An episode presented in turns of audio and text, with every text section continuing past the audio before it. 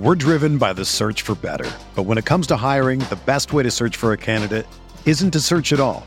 Don't search, match with Indeed. Indeed is your matching and hiring platform with over 350 million global monthly visitors, according to Indeed data, and a matching engine that helps you find quality candidates fast. Ditch the busy work. Use Indeed for scheduling, screening, and messaging so you can connect with candidates faster. Leveraging over 140 million qualifications and preferences every day, Indeed's matching engine is constantly learning from your preferences. So the more you use Indeed, the better it gets. Join more than 3.5 million businesses worldwide that use Indeed to hire great talent fast. And listeners of this show will get a $75 sponsored job credit to get your jobs more visibility at Indeed.com/Blue Wire. Just go to Indeed.com/Blue Wire right now and support our show by saying that you heard about Indeed on this podcast. That's Indeed.com/Blue Wire. Terms and conditions apply. Need to hire? You need Indeed. Do you ever feel like you're always on? What do you do when you need a moment to chill? How do you like to hit the reset button to get ready for what's next? These days, everything is go, go, go. It's nothing but nonstop hustle all the time. Work, family, friends, a million pressing social issues, and an expectation to be on 24/7, sometimes you just need a moment to turn off and hit the reset button. That's when you reach for an ice-cold Coors Light, the beer that's made to chill. Listen, there's a lot going on in Green Bay right now, and I feel like we could all use a moment to chill with a Coors Light. See, Coors Light is cold lagered, cold filtered, and cold packaged. It's literally made to chill. It's as crisp and refreshing as the Colorado Rockies, perfect for a moment to unwind. Coors Light is what I choose when I need to unwind. So when you want to hit reset, reach for the beer that's made to chill. Get Coors Light in their all-new look delivered straight to your door with Drizzly or Instacart. Coors Brewing Company, Golden, Colorado, and as always, celebrate.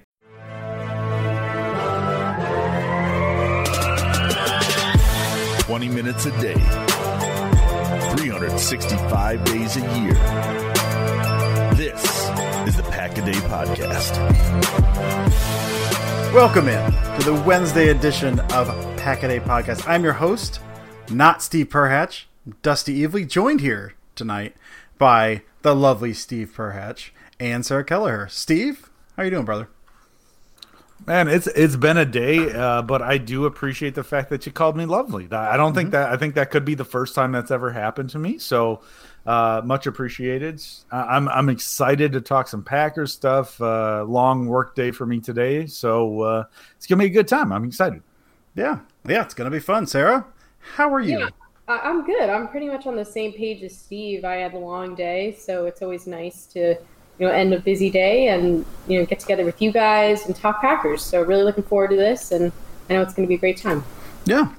Yeah, I'm excited about it. We don't have a, not a ton going on, but we do have some fun things to talk about today, I guess. So we'll kick this off with, I think this was a couple days ago. This was announced, actually. We'll bring it up here. So Kenny Mayne, leaving ESPN, his last show is going to be this Monday.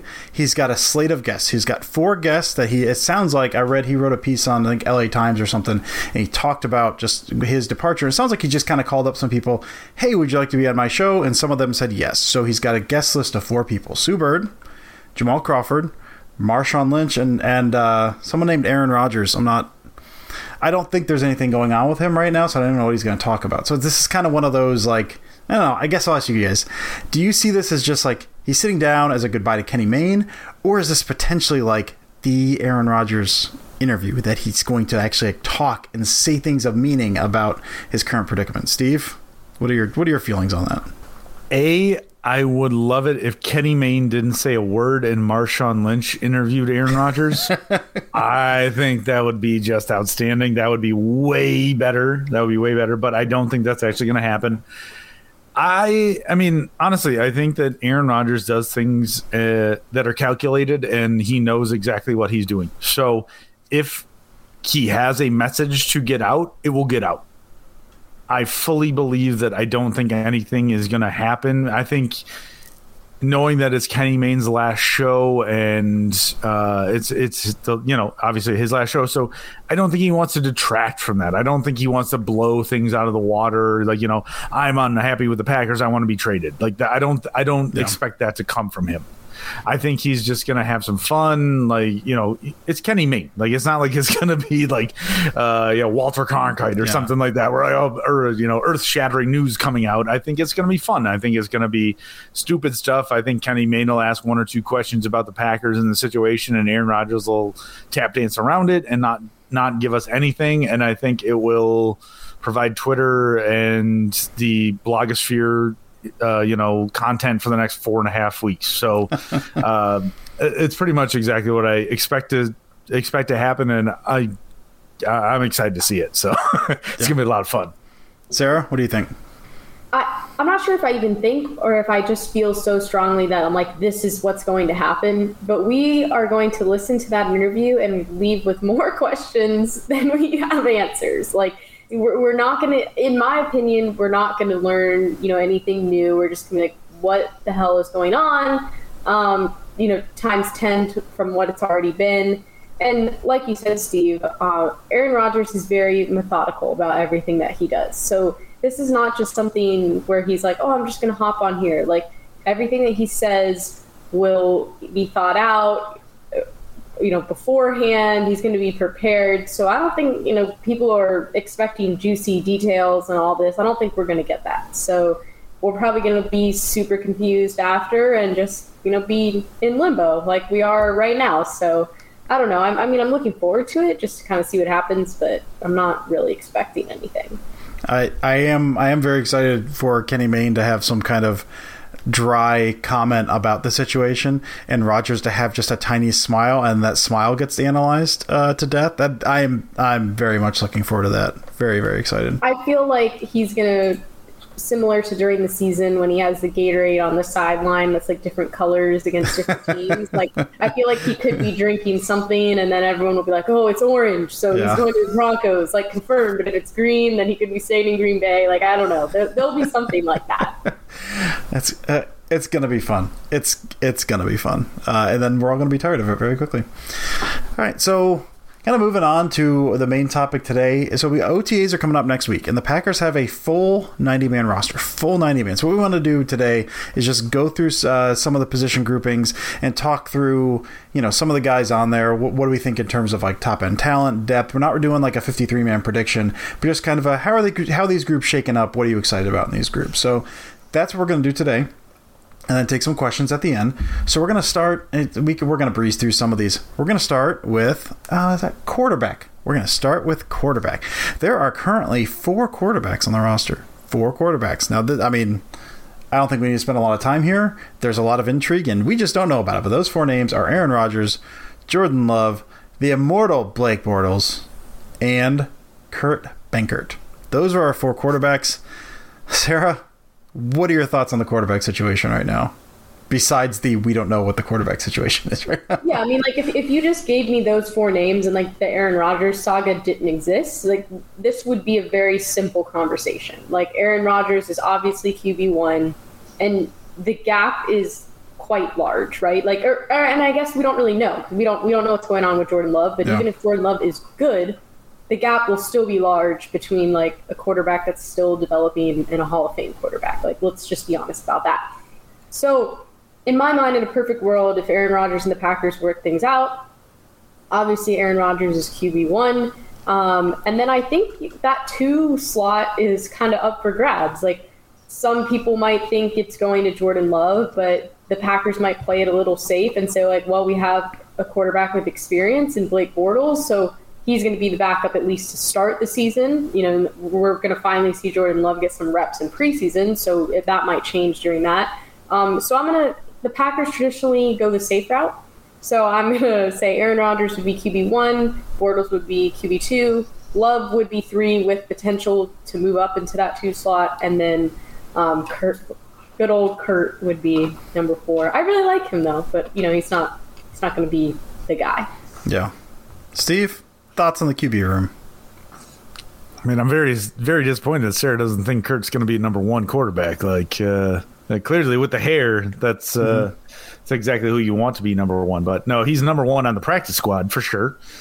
And yeah, I mean, I think we all are in agreement. Like, if Aaron Rodgers is back on the team, then yeah, he's number one. It's not really not a discussion.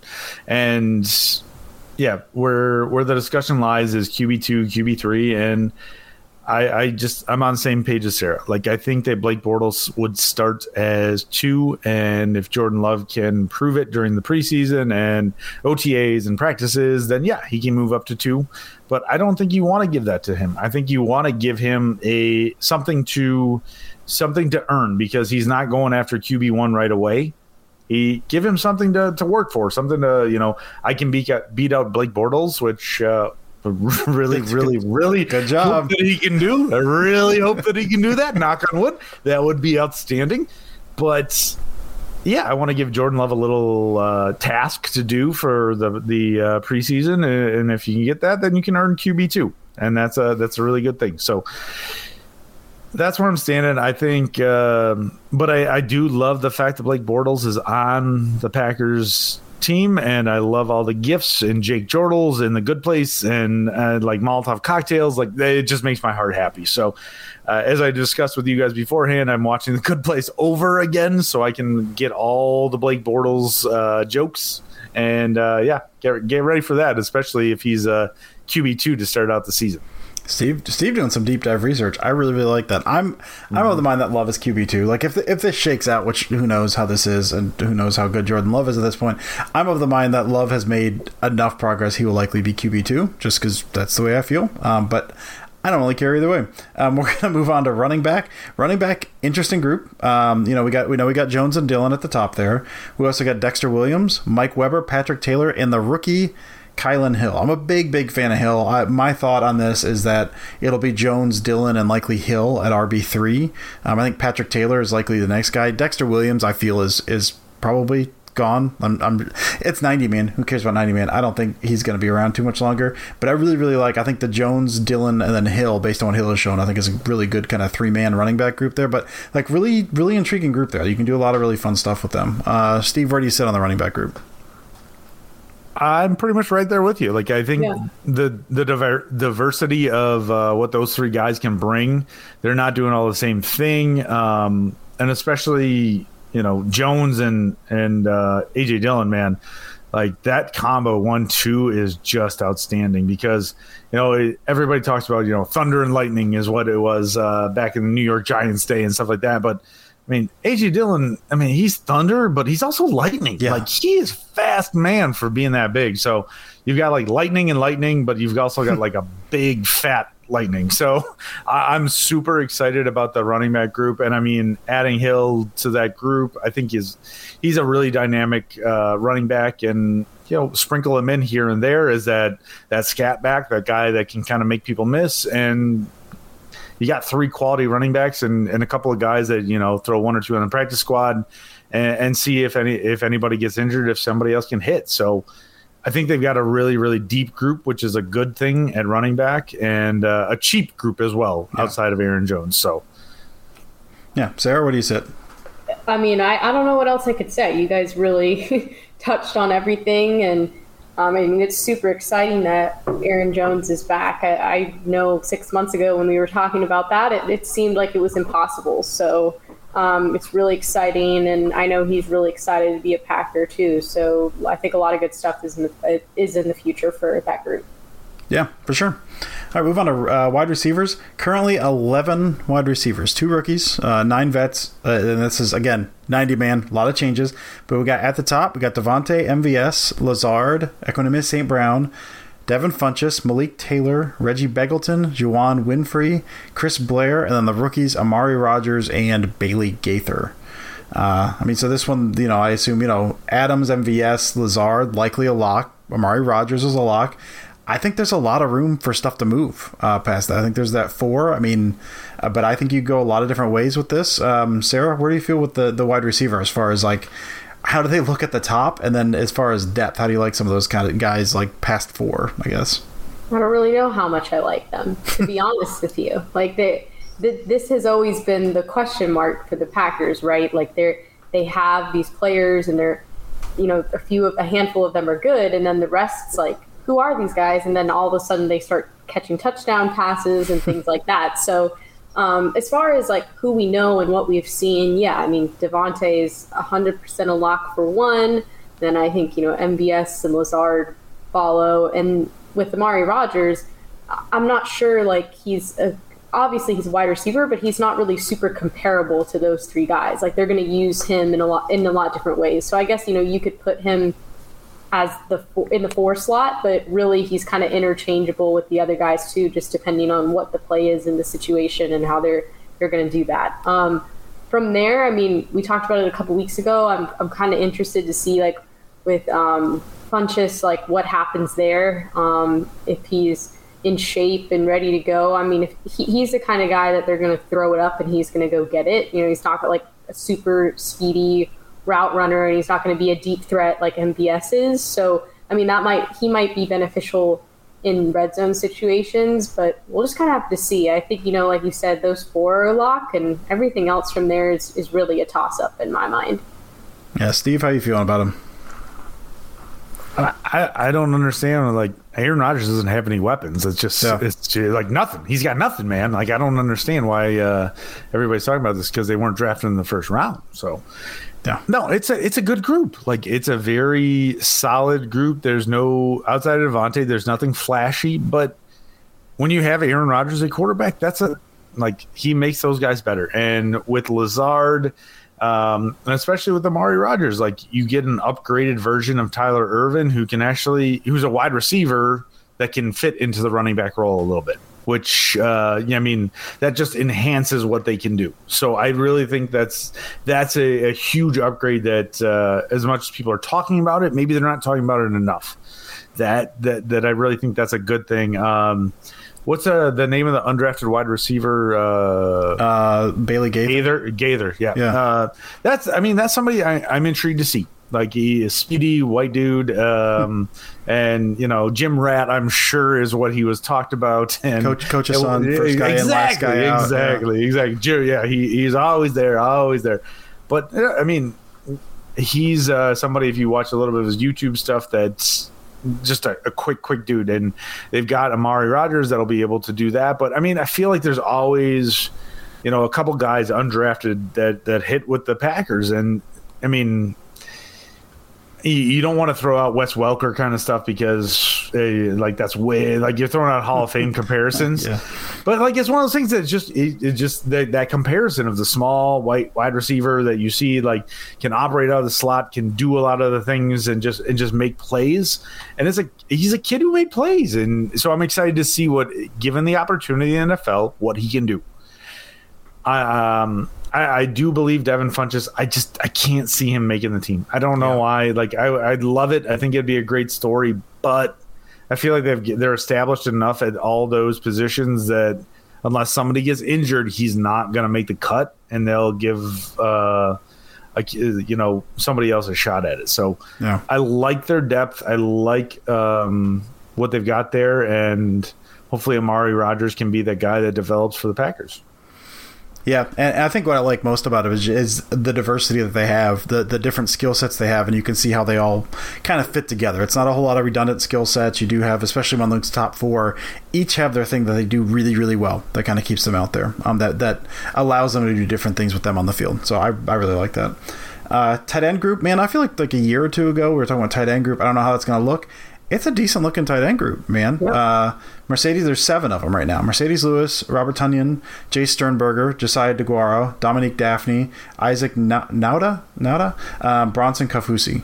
So I kind of assume 4 probably going to end up making it. I think it's probably going to be those top 4. But, I mean, I think it's a really solid – I mean, you know, Lewis is kind of the old hat, the guy that kind of teaches everyone. Tonyan had his breakout year. I don't know if that's going to continue. Sternberger had that concussion last year. But they kind of hope for breakout him and Deguara looked really good. And then, you know, he blocked those 2 Vikings at the same time. That's the thing I always go back to. It's just incredible. And then he got hurt, and Dafney looked good when he came in too. So it's kind of it's a intriguing group, couple kind of halfback hybrid guys looking there. But overall, I think intriguing and definitely an upgrade from where we were 2 years ago. Steve, where are you sitting on the tight end group? Credit Karma has always been there to help you make better financial decisions. And now they want to help you even more. With the Credit Karma Money Spend account, you can be rewarded for good money habits. Credit Karma Money is a brand new checking account where you can win cash reimbursements for making purchases. Just pay with your debit card, and if you win, you'll be notified on the spot, and your Instant Karma cash will be added back to your spend account. Open your FDIC-insured spend account for free. There's no minimum balance requirements, no overdraft fees, and free withdrawals from a network of over 50,000 ATMs. And when you make a purchase between June 8th and June 30th, you'll automatically be entered to win $1 million. Right now, visit creditkarma.com/winmoney to open your free account and start winning Instant Karma. Go to creditkarma.com/winmoney to sign up for free and start winning. That's creditkarma.com/winmoney. Instant Karma is sponsored by Credit Karma. No purchase necessary. Exclusions and terms apply. See rules. Banking services provided by MVB Bank Incorporated. Member FDIC. Maximum balance and transfer limits apply. I mean, I'm really excited, especially if Sternberger's back healthy, doing everything he needs to do, man. I mean, we all know LaFleur's offense, it favors tight ends. Like, it throws them into some really positive positions. And, like, you see guys just being wide open. And if Jay Sternberger doesn't drop a couple of balls, he's running for touchdowns. Yeah. And so I think, you know, fully healthy him, and Deguara getting back and running like that H-back roll and getting into the open field, like he was doing good stuff. Yeah. And I mean, you were super jacked about it after week 1. I remember that Vikings game. You're like, dude, he's doing all this stuff. This is so awesome. So I mean, if he can stay healthy for the year, man, that's an outstanding group. And again, like you said, nobody better to learn from than Mercedes Lewis. Yeah. Sarah, what do you say on that group? I'm so stoked about this group just because I honestly think, and I don't know if it's just because of all the drama with Aaron Rodgers, but we aren't talking about this position group enough. Like, this is arguably the strongest position group right now from like top to bottom for the Packers. Like, it's really exciting what's happening there. And like, if Tonyan continues on the trajectory that he like started on last season, really, then I mean, that's unbelievable. Mercedes Lewis is there, and he's still making plays, and he's such a great locker room guy, and he's able, like you guys said, to teach everyone. And then throw in Deguara and Sternberger into that mix if they're both back and healthy. I mean, that's 4 solid guys that you have at that position that also do very different things. So your position, you know, is not, you not only have the depth, but you also have the versatility to do a lot. And, you know, with Matt LaFleur's offense and the schemes that they're running, that position is so key to what they're trying to accomplish. So I'm really excited about the tight end group. Yeah, it was one of those with LaFleur, I think last year or 2 years ago, that was this, they're going to like to run a lot of 2 tight end sets, and like, who are they going to run those with? Like, they don't have the depth to do that. And now it's, they could keep, I mean, they run 4 deep of like really, really good. They could run like platoon 2 tight end sets out there to keep guys healthy and run out some really fun stuff. So I'm with both of you guys. I think that tight end group, just really, really exciting for what they can do. We'll go O-line, 16 guys currently. Woo, again, turnover and likely some injuries. We don't know where Bakhtiari is. But where that currently sits is Bakhtiari, Billy Turner, Elgton Jenkins, Lucas Patrick, John Runyan, Simon Stepaniak, Ben Braden, Yash Nijman, Zach Johnson, Jake Hansen, and then the rookies, Josh Myers, Royce Newman, Cole Van Lannen, Von Dietzen, my boy Koi Kronk, and Jacob Capra. I mean, some really intriguing names. There's so many unknowns here, I think. But like some really intriguing guys, some guys that were taken last year, you hope kind of take a jump a little bit. Sarah, where are you with the offensive line, both in terms of projected starters? Well, let's assume that Bakhtiari is healthy to start the year. But like as far as those top 5 plus depth, how do you feel about that group overall? I mean, there's plenty of depth. Now, after the draft, I mean, it felt like every pick at times it was like, oh, another lineman. Like, okay, but it was needed, right? Like, they needed to rebuild there and everything. And I think the line will be, once again, you know, especially if Bakhtiari is back right at the start of the season or a couple weeks in, they'll be one of the top offensive lines, again, in the league. They have all the tools. They have the right guys in the mix. And you know, again, I'm not trying to repeat myself over and over again, but they're also versatile. Like, they can move guys around. Some guys can play on the edge. Some can, you know, can play center. And it's just a lot of good stuff on the line there. And I just am looking forward to them again. Like, I don't really know what more I can say. Like, I just think they're going to be one of the top groups again in the league this year. Steve, where are you at? I'm not going to lie. I'm a little worried. Tackle-wise, if Bakhtiari isn't ready to go, that means I'm a little worried. I don't know, fingers crossed he'll be ready to go season starts, but I mean, I think that'll be like season beginning. That'll be like right around 9 months of him being back from his ACL. And yeah, I mean, that could be he's ready to go, but man, that's a tough order for you to get back from the ACL and be ready, like fully ready to go in NFL body for the NFL season, like after that injury. And so that's kind of where I'm worried, because I don't want Yash Nijman being my left tackle. I don't want Billy Turner to be my left tackle. I'm way more comfortable right guard, right tackle for him, and like I don't want John Runyan to be my left tackle. So there's a lot to be worried about if Bakhtiari isn't ready to go. Now, on the other hand, if he is ready to go and you have him, you've got Jenkins, you've got Josh Myers ready to go at center, you've got Billy Turner at right guard, you've got a great group. And then if one or two of these kids that from the last year like hit, and you know, maybe a rookie that you drafted this year is also doing well, like all of a sudden you're doing really well. They've got a lot of depth, and the one thing that the Packers always do is grab people that can be versatile. And they can play guard, they can play tackle, sometimes they can play center. Who the hell knows what? Like all of a sudden you're like, hey, Lucas Patrick, you're playing center. Oh no, tomorrow you're playing right tackle. Like, cool. This is and they don't miss a beat. They don't miss a beat, and they just step in. And they're like, yep. Oh, no sacks allowed. Aaron Rodgers, he's got a clean jersey today. Like, like everybody was worried about it before the game happened, and then all of a sudden he's fine. So. It will be very interesting. I think if Bakhtiari is back and ready to go week one, they're good. But until that happens, I'm very intrigued to see how this all how it all goes down. Yeah, I think I'm with you. There is a lot of unknowns, and even if Bakhtiari's back, there's a lot of young guys you hope can do stuff. I definitely felt better after the draft. Before the draft, it was. I think I'm perfectly fine with Lucas Patrick. And we talked about Elgton Jenkins before. I think I'd like to keep him at his natural position at left guard if possible. It's like, I don't know how comfortable I feel with Lucas Patrick as your day one starting center, and he is the presumed starter like for the season. I'm fine with Lucas Patrick. He's not a starting center for all 16 games. Like, he's just not. So I think the selection of Josh Myers helped calm me a little there. But yeah, I mean, there's a lot of unknowns. I mean, even someone like Runyan, who looked good in spot duty last year, is he a starter? Like, we don't know. So it could be there are some wild swings there, but I think overall, solid group with a lot of guys who have shown flashes and quite a bit of promise there as well. So I say I like it, but it could easily crash and burn. But I feel really good about the group as a whole. We're going to move to the defensive side. Defensive side of the ball, defensive line. This is a group I think we all talked about as far as like just did not feel great about this. It was Kenny Clark. And then guys, just dudes just scattered about. So we currently have 9 on the roster. Kenny Clark, Dean Lowry, Tyler Lancaster, Kingsley Kiki, Willington Prevalon, Anthony Rush, Delonte Scott, and then your rookies, TJ Slayton and Jack Heflin. Sarah, where do you sit with the defensive line group? I don't know. I still worry. Correct.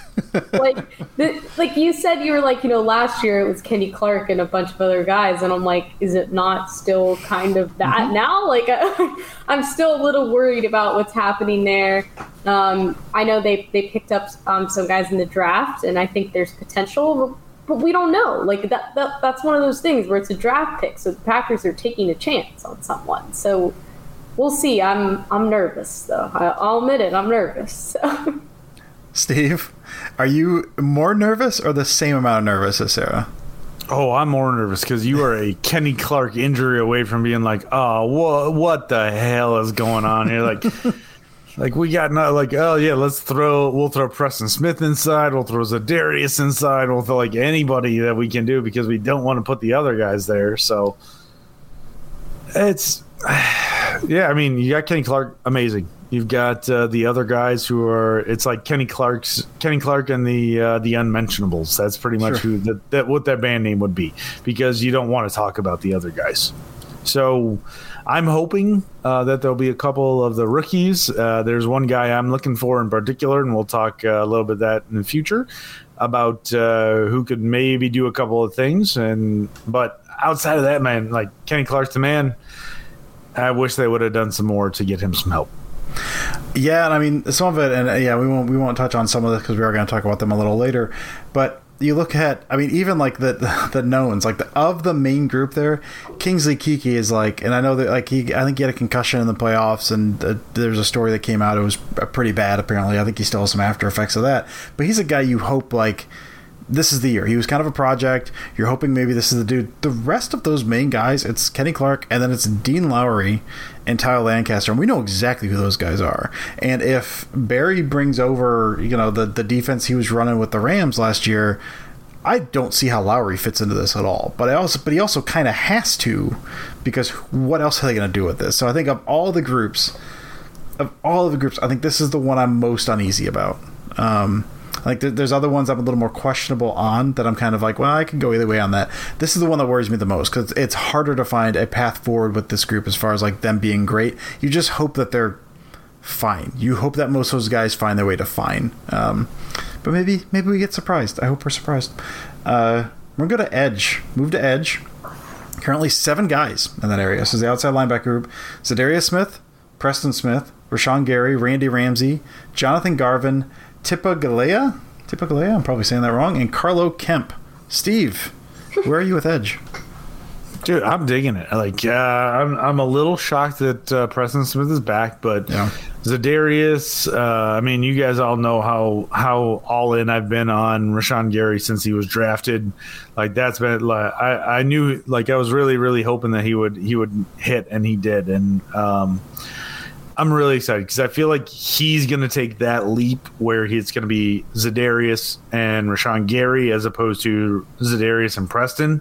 And Preston's going to figure out, like, they'll figure out ways to use him. They'll do it effectively. But when you get all three of those guys, like, rushing at the same time and throw Kenny Clark, maybe that helps out with the whole we don't have anybody else to throw next to Kenny Clark, where it's like, hey, we've got Rashawn on one side, Preston on one side, Kenny and Zadarius. Like that, maybe what they're gonna do with the four, and that would make sense to me. And a couple of guys that are like lottery tickets, where you don't know if they'll hit, but like, you know, Tipa Galea, I know, like he showed some flashes in the preseason before, and showed some really good tape and stuff like that, where people were excited about him and hoping that he would come up and do some things and. Yeah, I mean, it's an exciting group. So if the corners can do some things and hold down some people for a little while, and all of a sudden you give a little time to those guys, like, yeah, that it's an exciting time for the edge rushers for the Packers. Sarah, where are you at with the edge group? Yeah, I pretty much agree with Steve. I think there's enough there that they can supplement other areas of the defense and be really great. So. I mean, Zadarius Smith will be a key piece. Rashawn Gary, I mean, he is just trending in the right direction. It seems like more and more every single day. And then, you know, Preston Smith, last year we got glimpses of him. At times, you know, he looked pretty good. At other times, we're like, what the hell is going on? So if we can have more of the good this year and, you know, if we see more of that and then you mix it together with in the consistency of Zadarius Smith and the continuous improvement of Rashawn Gary, I think it could really work out. Yeah, I'm really excited for the defensive package. That's just Zadarius Smith trying to scare the hell out of the center pre-snap. We just kind of he's mugging over him and just trying to get in his head, because then that, you know, that covers some of your sins there on the defensive line. I think of those guys, I think the name that is intriguing is Garvin, their late round pick from last year. He's a guy that did, you know, put some good things on tape at Miami, and then you heard some good things coming out of last year. Kind of more of a project guy, but he's a guy that maybe could do something this year. Like it seems like the skids are greased a little, maybe for him to make an impact this year, which I think would be really exciting. moment to the, you know, the strongest group, the most exciting group, surely, is the inside linebacker group. There are currently 7 guys in this group. It's a group I'm interested in just because, you know, based on Joe Barry's defense, there's a lot of times you're not going to have any more than one linebacker on the field. I'm inside linebacker, I guess. So I'm very curious to see which way they go with that, how much he kind of carries some of that stuff over. But we've got Chris Barnes, Kamal Martin, Oren Burks, Ty Summers, DeJohn Harris, Ray Wilborn, and the rookie Isaiah McDuffie. I'm going to let Steve start this because this is his group here. Steve, how are you? All I can think about is Jim Carrey from Liar Liar, where he's drinking a glass of water, spits it out, and goes, "Oh, come on!" Like, that is what I think about when I see that group for inside linebackers. Are you freaking kidding me? How has it been this long where they just they look at the Packers front office, looks at everything that's going on in the NFL, like, hey, most of the teams have this super athletic middle linebacker that can go sideline to sideline. They can cover tight ends.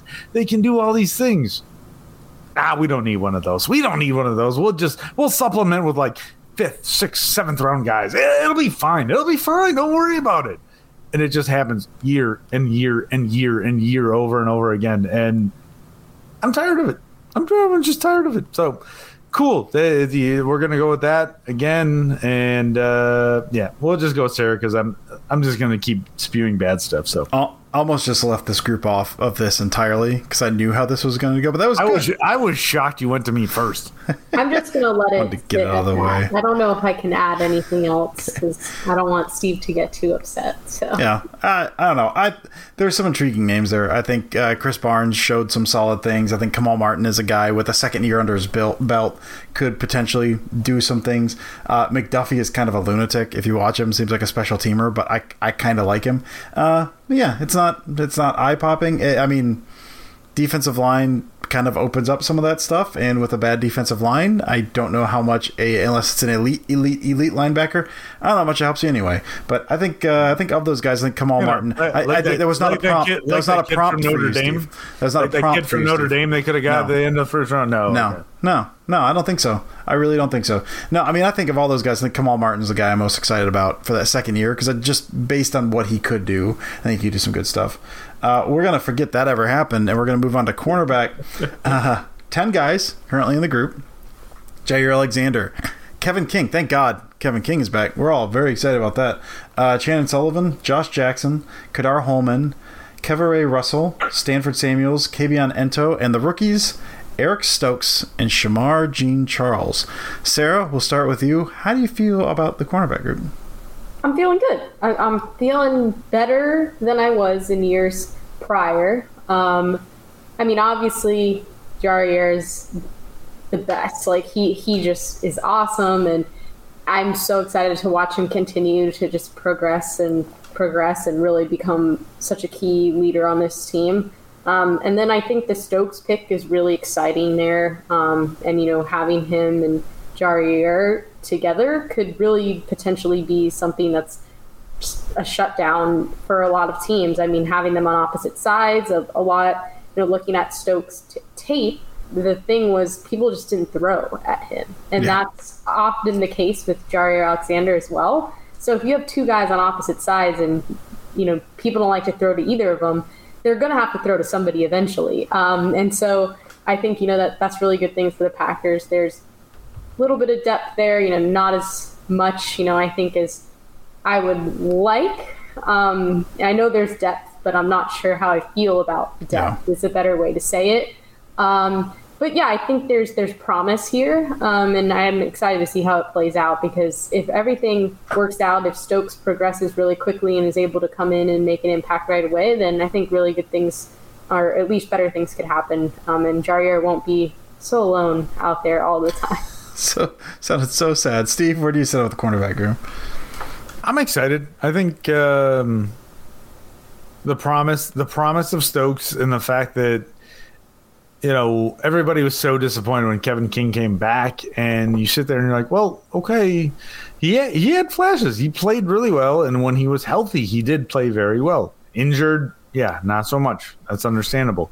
But the fact that there are hopefully options besides him at cornerback too, I think that is a big deal. And like you've got, if you can get Stokes playing at a high level, learning from Jair, and I mean, and having Gray as a DB's coach like that, he's a really talented coach, and he's done really well with cornerbacks at the NFL level. Like if he can get him going real quick, that's going to be huge, because all of a sudden you're looking at trying to figure out who's your slot guy, as opposed to like you've got locked down 1 and 2.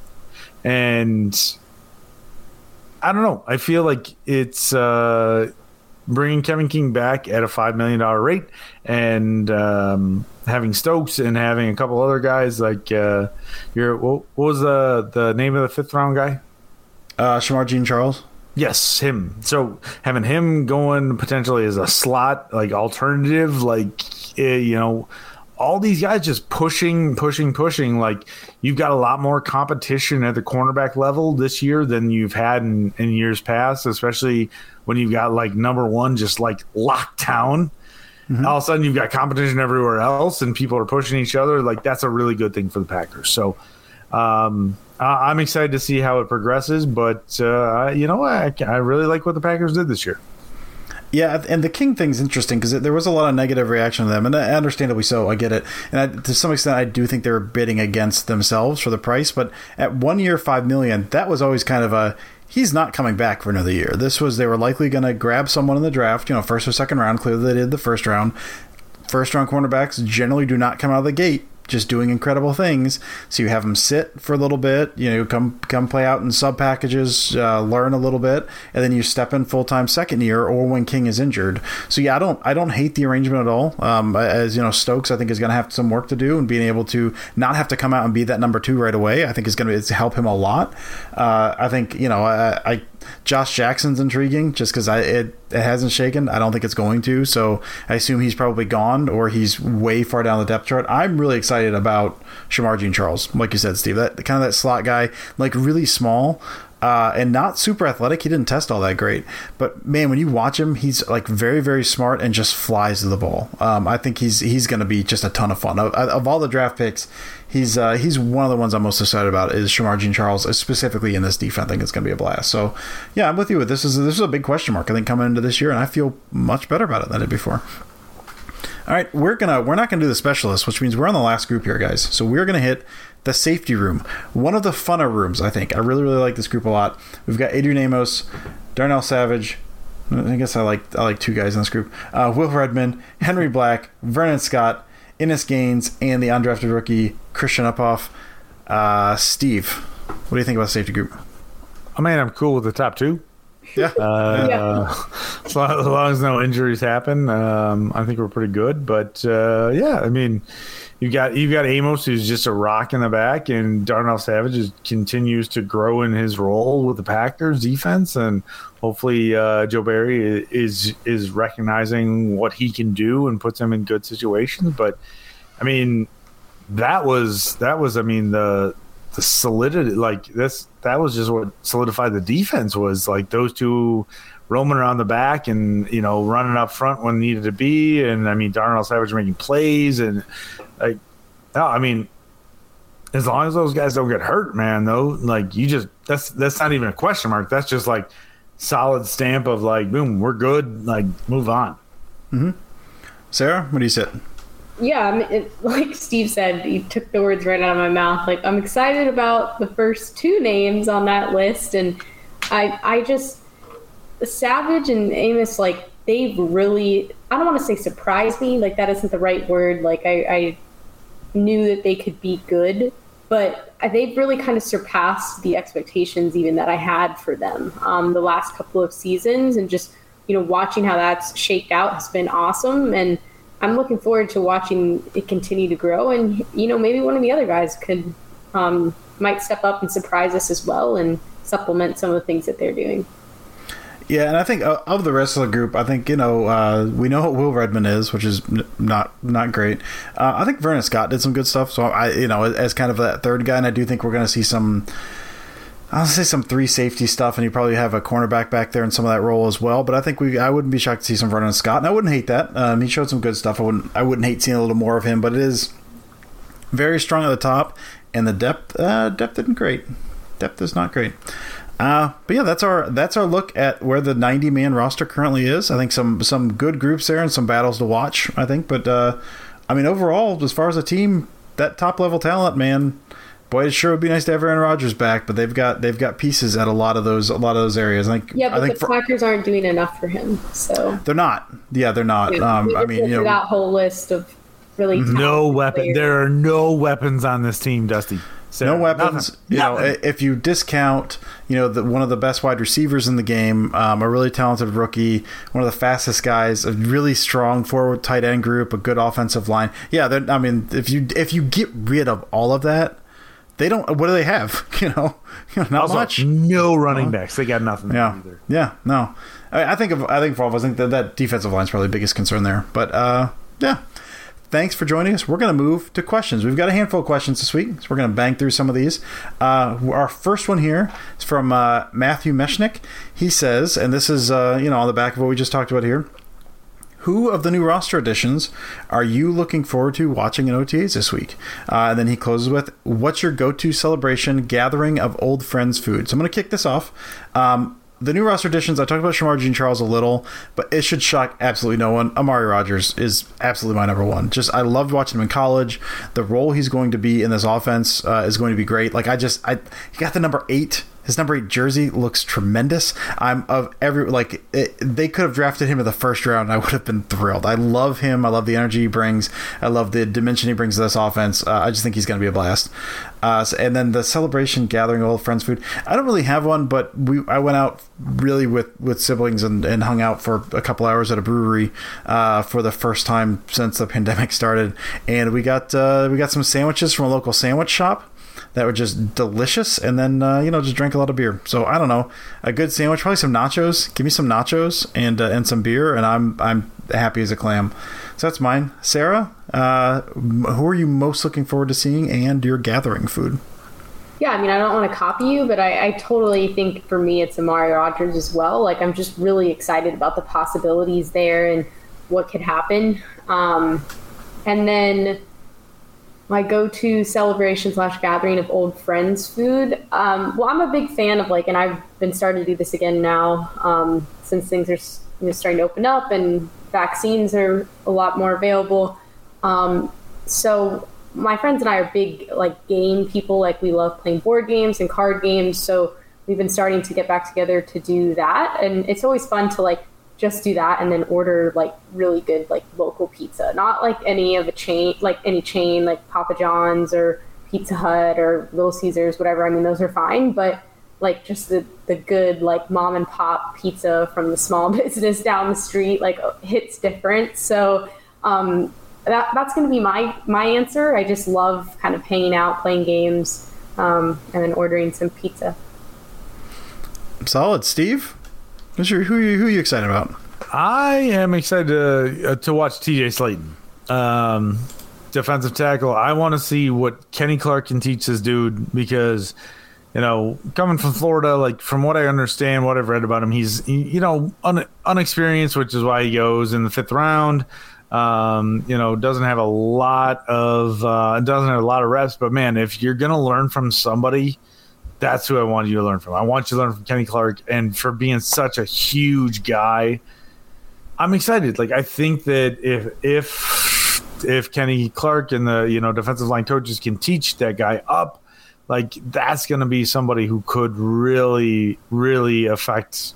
If you've all of a sudden got two outstanding defensive tackles, and then, you know, you guys got the guys on the edge, a couple linebackers, you know, and whatever. But like, that is what can make that defense go. You got a couple, like, just stout defensive tackles. And that's what I'm really excited to see. And then as far as food goes for gathering of friends, man, Dusty, you hit me. You stole one. I was gonna say nachos. That, like, to me, that's always one.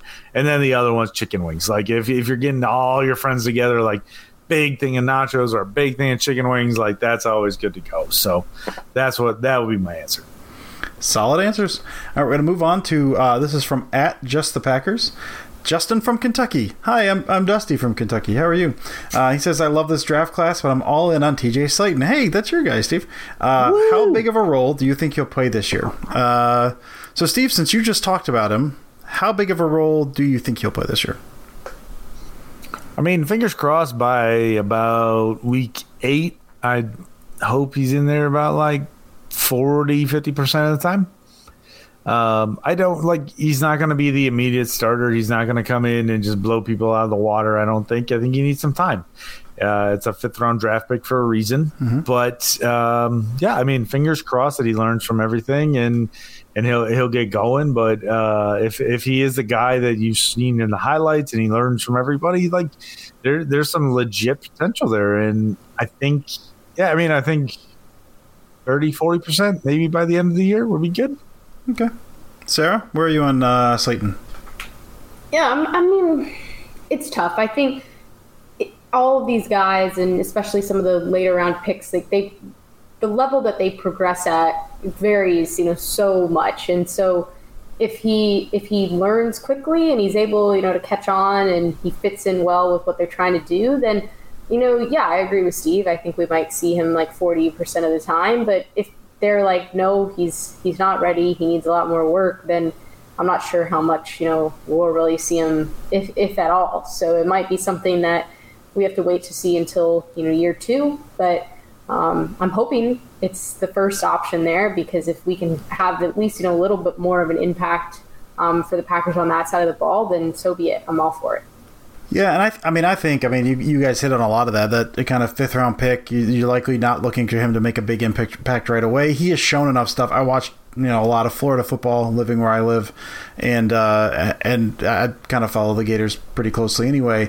And Andy Herman actually just wrote a piece about him over at Packer Report and was posting a bunch of clips on Twitter about him. He's a guy, he's shown flashes, and his flashes are super, super impressive, but he's a guy that like, a couple times in a game, he really jump out and, oh my goodness, like just look at that move. And then you just won't see him for very long stretches of time. So if he can get a little more consistent, I think this first year, someone like Steve, I think limited role. I think a big body in this defense is going to do, like just as a disruptor / hold those blocks is going to be huge. And I think he can be that. I think probably a run stuffing guy, more or less. But he does have the ability to kind of rush the passer. We just haven't seen a ton of that, and not consistently. So if he can get, like you said, Steve, if he can learn from Clark, get a little more consistency, that would be absolutely huge. I don't know how much that's happening in year 1. He does seem kind of he'll be in occasionally, but man, the highs look real nice out of Slayton. All right, move on to Benjamin Laplume. Hard to improve on such a great offensive season last year. If you could point out one thing you would like the offense to get better at, what would that one thing be? I think Steve is taking this question all by himself. I would like them to score more points in the NFC Championship game. It's really good analysis is what it is. Appreciate that, Steve. It's what I do. All right, moving on. We'll go to Sparktacular. We got a Rodgers question. We had to fit a Rodgers question in here. Since Bortles is friendly with Rodgers, was he brought in partly as a buffer between Aaron and Jordan in the 2021 quarterback room, and partly as more of a hands-on mentor for Love to question? Seems like he'll be the QB3. I know everyone has thoughts on that. And a Rodgers-led depth chart, and a number 2, and a Love-led 1. Sarah, where are you sitting on the addition of Bortles? I mean, we talked about it a little bit before. I think, the Packers might play it safe and, put him in that number 2 slot. But if Jordan Love proves himself, then he could jump to 2 and Bortles could fall to 3. I really think, Bortles is not the guy in Green Bay, regardless if Aaron Rodgers is the quarterback or not. I think he's just there to bring competition to the team. He obviously has a lot of knowledge, a good relationship with Hackett. And what he does. So I think he's really just going to be a great leader and support system for, younger player like Jordan Love. And that's really all it is. Like, people were looking into this pick so much, and it's not that deep. It's just, this is a veteran guy. He's going to come in, guide people where he can, play if he needs to, and I don't think it's much more than that. Steve, where do you sit on the whole Bortles thing? I mean, I feel like it's changing like throughout my mind process, but honestly, I don't think he was brought in because he's a buffer between the two of them. I don't think he was brought in because he, has some sort of relationship with Rodgers or Jordan Love or anything like that. Like, I don't think those factors played at all. I think the factor was the Packers looked at their quarterback room and go, oh, hey, we got two quarterbacks. Maybe we should bring somebody in that has starting experience, especially with the fact of everything that's going on with Aaron. So they went out and looked at the market and found somebody that fit their price point and had that starting ability.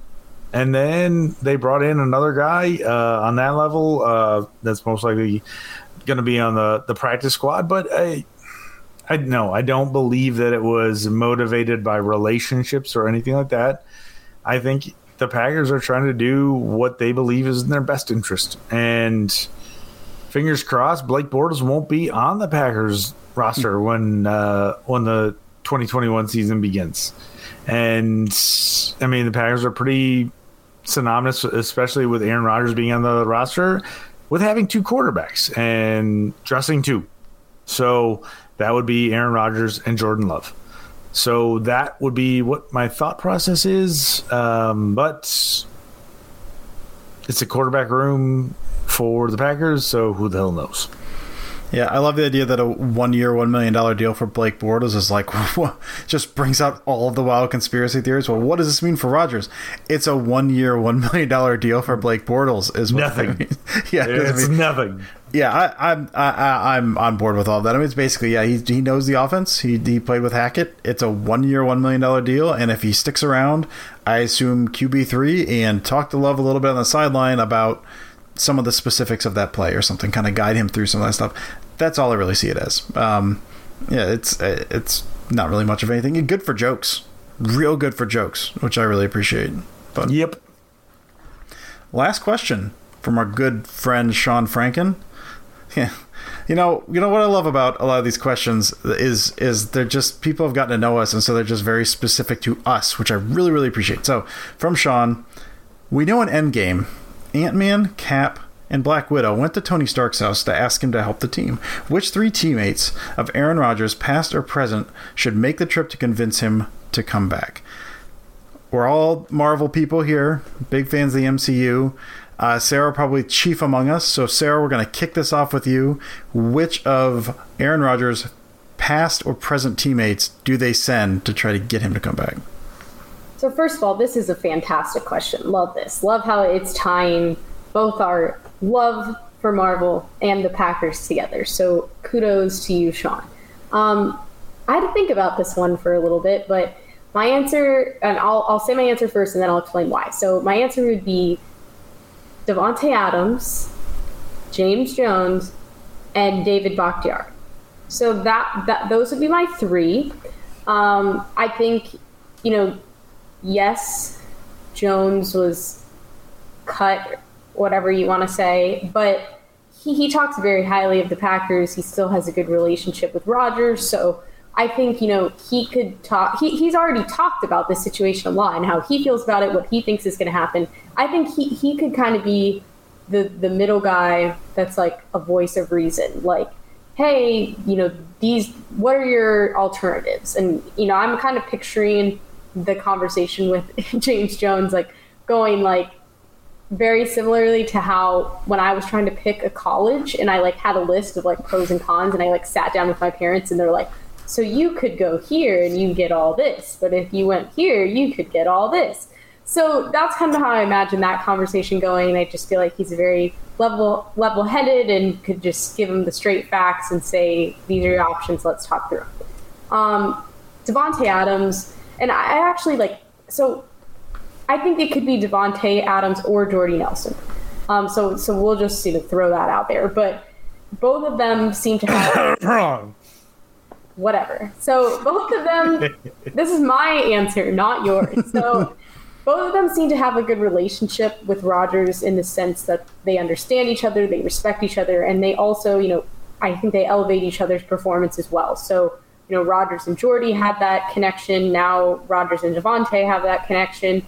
And it's hard to form a connection with a player like that. So, you know, if I'm Devontae Adams, I'm saying, like, hey, man, like, you're not going to find another me on another team. So you're going to want to stay here because you're going to want to play. And then if I'm Jordy Nelson, I'm going to kind of be like, hey, remember what we had and how it was rare? Like, now you have it with Devontae. Like, might be hard to find out a third time. So that's kind of what I'm thinking there. And then with David Bakhtiari, like, they're obviously super good friends off the field. I think they have a really good relationship on and off the field.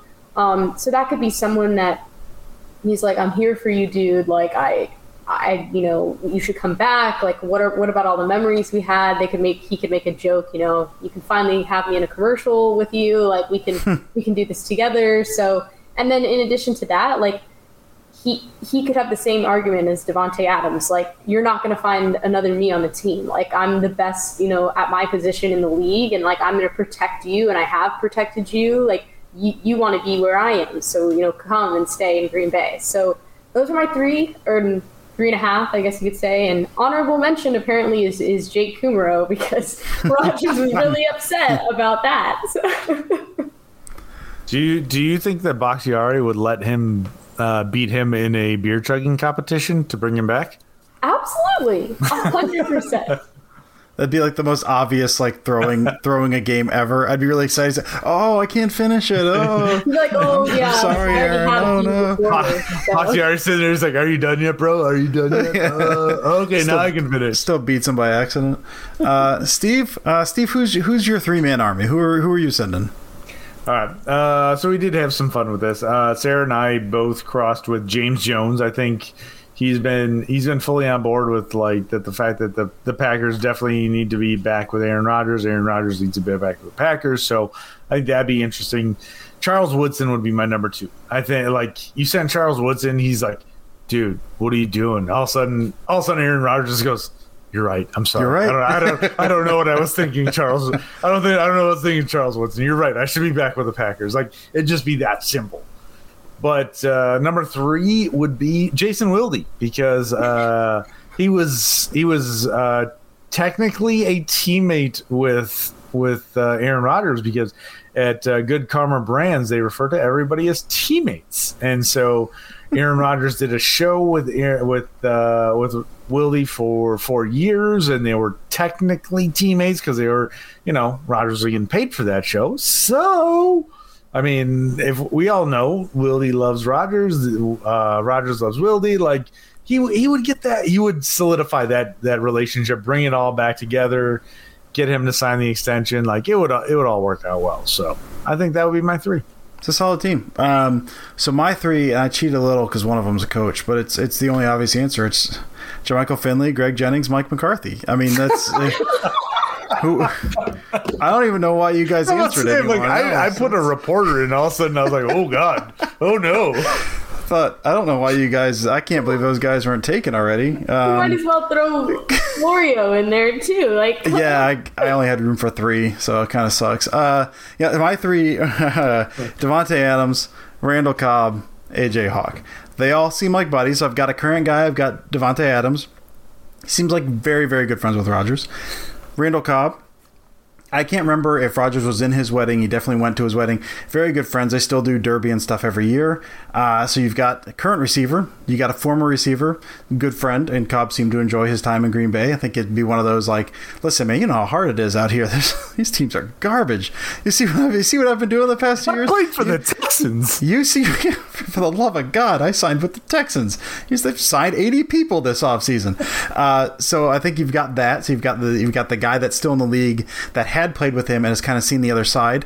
And then you've got AJ Hawk. AJ Hawk, very good friend, defensive side. Rodgers still has a very good relationship with him. I think those three guys could kind of I think more of a bro session, I guess. Is that a term? A bro session with those guys, as far as like a, all right, I don't know if you know how good you have it. And I think they could talk some sense in a little bit. So I think I feel good. I think all of these answers are good. I like all of those groups. Yeah, Sean, as always, thanks for the question. Tremendous question. We loved it. All right, guys. Still not going to try peanut butter and pickles. No, listen. Sean has his ups and downs. This was a very good week for a question. That peanut butter pickle thing. That's two in a row. Two in a row. Yeah. No, we're not trying that sandwich, Sean. But thank you for your question today. All right, that's it for the show. Thank you for listening. We're gonna close it out. Steve, got some final thoughts for us?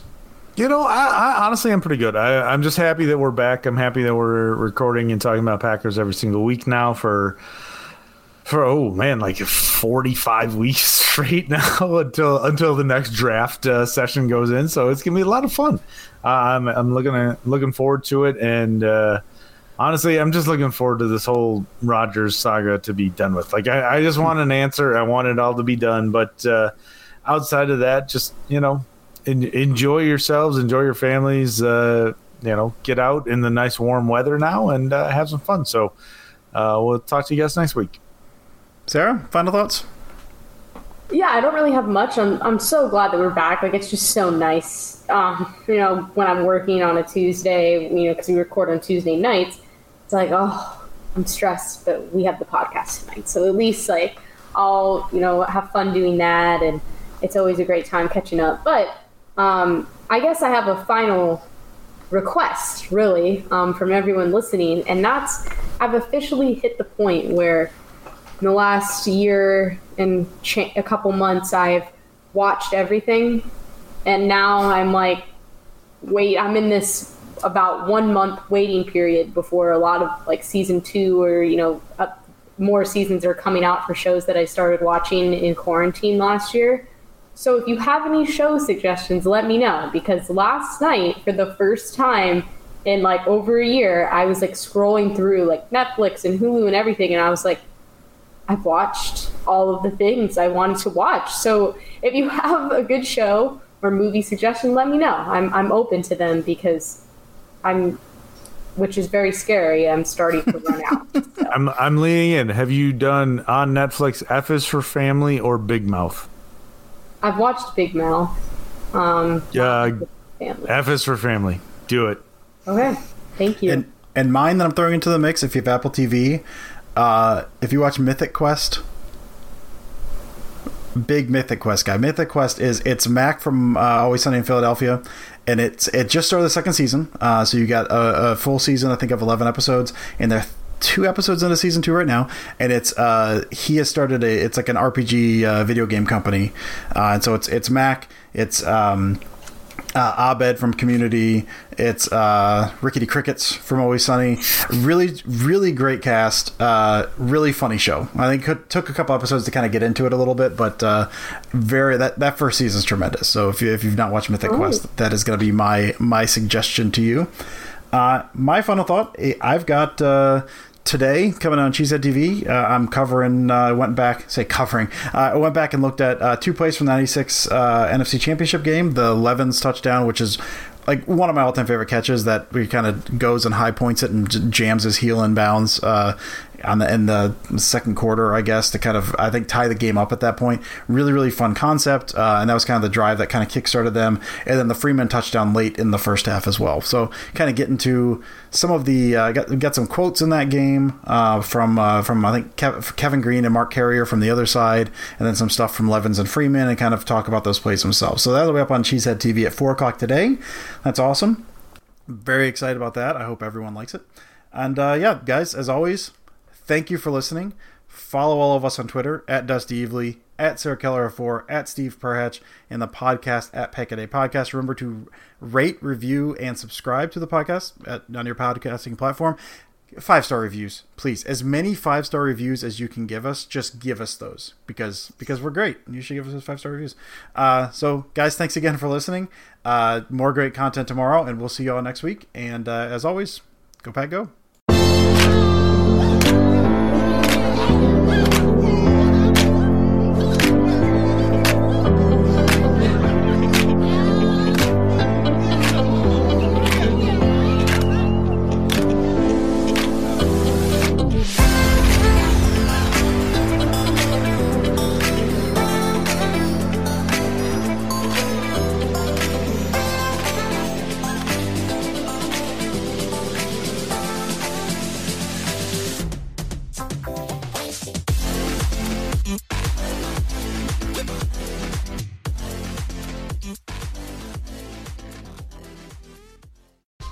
Whether you're a world-class athlete or a podcaster like me, we all understand the importance of mental and physical well-being and proper recovery for top-notch performance.